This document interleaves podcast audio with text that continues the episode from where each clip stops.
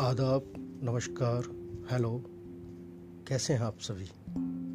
उम्मीद है सभी हेल्दी होंगे और खुश होंगे और मोहब्बत कर रहे होंगे। तो दोस्तों, मोहब्बत एक ऐसा एहसास है जो ज़िंदगी भर साथ रहता है और वो कब किससे कहाँ हो जाए, उसका हमें पता ही नहीं चलता।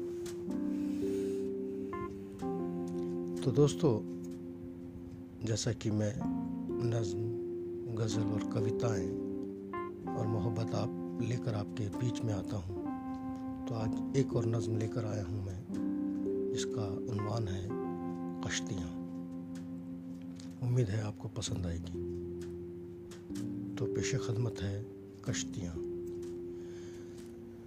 तेरी उंगलियों में उलझी हुई थी मेरी उंगलियाँ।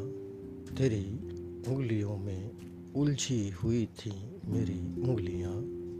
दिल में मचल रही थी धड़कनों की तितलियाँ। दिल में मचल रही थी धड़कनों की तितलियाँ। मेरी आँखों के बादलों में बदहवास गिरती थी। मेरी आँखों के बादलों में बदहवास गिरती थी। तेरी नज़रों से सरसराती, चमकती बिजलियाँ। तेरी नज़रों से सरसराती, चमकती बिजलियाँ। तू थी, मैं था, और गुनगुना रही थी तन्हाइयाँ। तू थी, मैं था, और गुनगुना रही थी तन्हाइयाँ। खुलती, बंद होती थी एहसासों की खिड़कियाँ खुलती बंद होती थीं।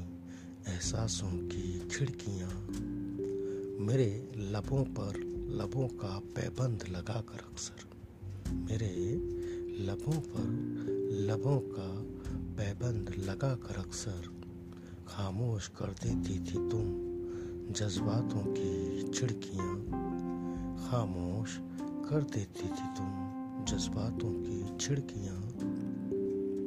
तेरा छाल बनकर मेरे जिस्म के दरख्त पर लिपटना। तेरा छाल बनकर मेरे जिस्म के दरख्त पर लिपटना। याद है राज? याद है राज? सहरा की रेत पर चलती हुई वो कश्तियाँ। याद है राज? सहरा की रेत पर चलती हुई वो कश्तियाँ। तो दोस्तों, ये थी नज्म कश्तियाँ। उम्मीद है आपको अच्छी लगी होगी। मैं आपके फीडबैक का इंतज़ार करूँगा। आप मुझे ईमेल कर सकते हैं new Rajendra Kumar at the rate Gmail dot com new Rajendra Kumar at the rate Gmail को जी मेल डॉट कॉम बहुत बहुत शुक्रिया।